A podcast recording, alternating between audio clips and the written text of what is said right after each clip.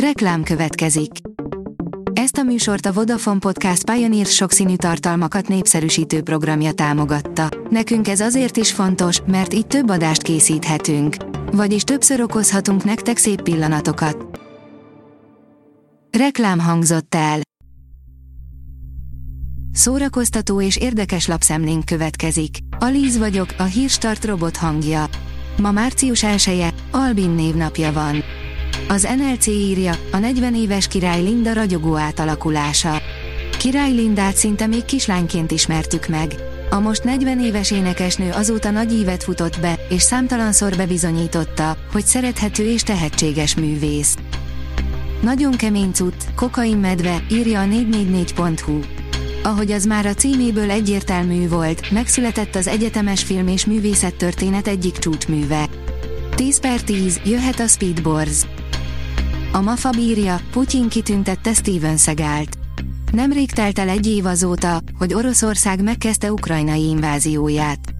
A hollywoodi sztárok sorra ítélték el az agressziót, Steven Segal nem tartozik közéjük. A színész most kiérdemelte a barátsági rendet Vladimir Putyintól. Az elhunyt magyar üzletember hunyadi gyűjteményét végakarata szerint ide helyezték, írja a tudás.hu.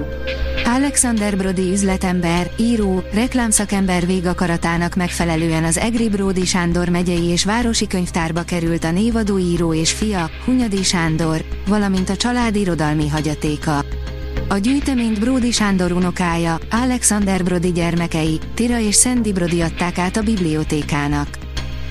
A Márka Monitor írja, Kiefer Sutherland koncertet ad Szolnokon. A világhírű színész, aki eddig három zenei albumot jelentetett meg, július 8-án a Reptár Szolnoki Repülőmúzeumban lép fel. A számos mozifilmben és sorozatban ismerté vált 56 éves sztár először ad koncertet Magyarországon. Hivatalos, Bobby Axelrod visszatér a milliárdokért, írja az igényesférfi.hu. Nem volt rossz a milliárdok nyomában hatodik évada, de bármilyen rafinált üzletember is legyen, Mike Prince nem pótolhatta Bobby Axelrodot. A Telex írja, Justin Bieber lemondta a világ turnéja összes koncertjét. A kanadai énekes legutóbb ősszel halasztotta el a turnéja több állomását, többek között a budapesti koncertet is. A Player írja, a Ted Lasso harmadik évadának első előzetese csuklóból szállítja a hangulatot. Mindannyiunk kedvenc Feel Good szériája végre visszatér, és már csak két hetet kell várni az első epizódig. A kultúra.hu írja, színpadon, életben királynő, tőkés Annára emlékezünk. Ösztönös színészi tehetség, méltósággal teljes jelenség volt az egyik legnagyobb magyar tragika, aki a klasszikus hősnő modern, pátosztól és teatralitástól mentes típusát teremtette meg. Teljes emberként volt színész, teljes emberként volt minden szerep, a legkisebb is, írta róla Csernus Marian. A dögik oldalon olvasható, hogy Nicolas Cage régi vágya teljesült, hogy eljáthatta Drakulát a Renfieldben. Az Oscar-díjas Nicolas Cage a Renfield című horror komédiában Dracula egy egészen más változatát fogja alakítani. A hollywoodi legenda, Nicolas Cage úgy véli, csak időkérdése volt, hogy eljátsza a sötétség fejedelmét, Drakulát. A Renfield című készülő horror komédia kétségkívül nagyszerű alkalom volt számára. A gyilkos hangyák támadása, írja a Blick. Ha a bosszúállók világa a legnagyobb a Marvel moziverzumban, akkor a hangyái a legkisebb. Bár a hangya, a képregényben, az eredeti csapat egyik alapító tagja, csak 2015-ben bukkant fel a vásznon.